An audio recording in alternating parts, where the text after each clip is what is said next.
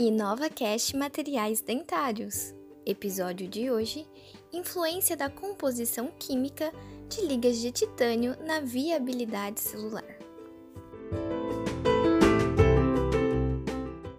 Os implantes biomédicos são confeccionados principalmente por titânio puro ou pela liga titânio 6 alumínio 4 vanádio, pois estes apresentam características favoráveis como resistência à corrosão, biocompatibilidade, baixo módulo de elasticidade, boas propriedades mecânicas e excelentes respostas clínicas.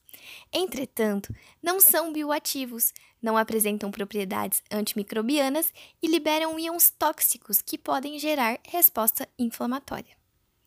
A liga titânio 6 alumínio 4 vanádio, apesar de suas vantagens, é composta de elementos químicos que, quando liberados em fluidos corporais, podem ser alergênicos e até mesmo cancerígenos.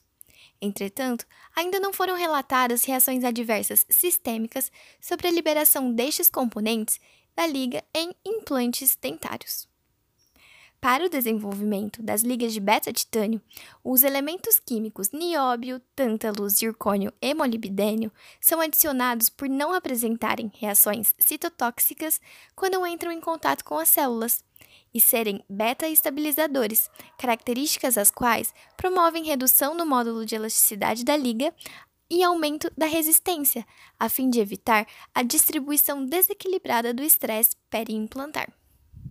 A estratégia de adicionar agentes antibacterianos inorgânicos tais como cobre, prata ao titânio tem sido pertinente e promissora, pois além de promover atividade antibacteriana local, também reduzem os efeitos adversos das terapias sistêmicas, como a resistência aos antibióticos.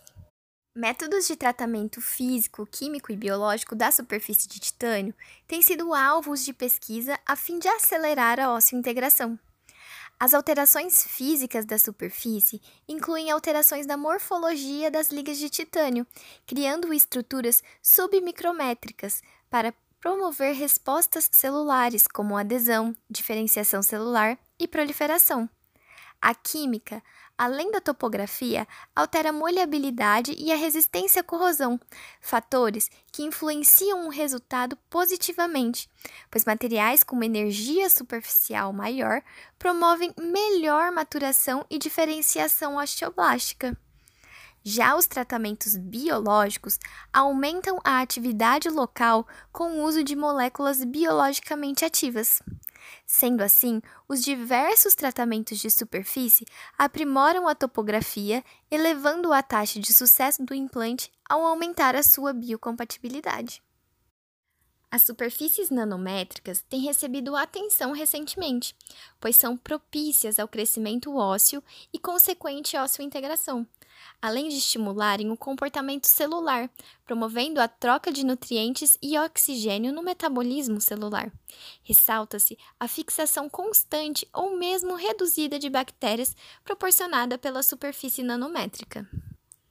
Tardelli et al. realizaram uma revisão sistemática sobre a influência dos tratamentos superficiais e dos componentes químicos intrínsecos das ligas de titânio na viabilidade celular e observaram que, pela literatura avaliada, não foi possível determinar qual o melhor tratamento de superfície para a viabilidade celular, devido à heterogeneidade dos estudos analisados, mas ressaltaram que os efeitos citotóxicos dos elementos da liga de titânio são dependentes da dose, tempo de exposição, tamanho da nanopartícula, tipo de célula avaliada e temperatura.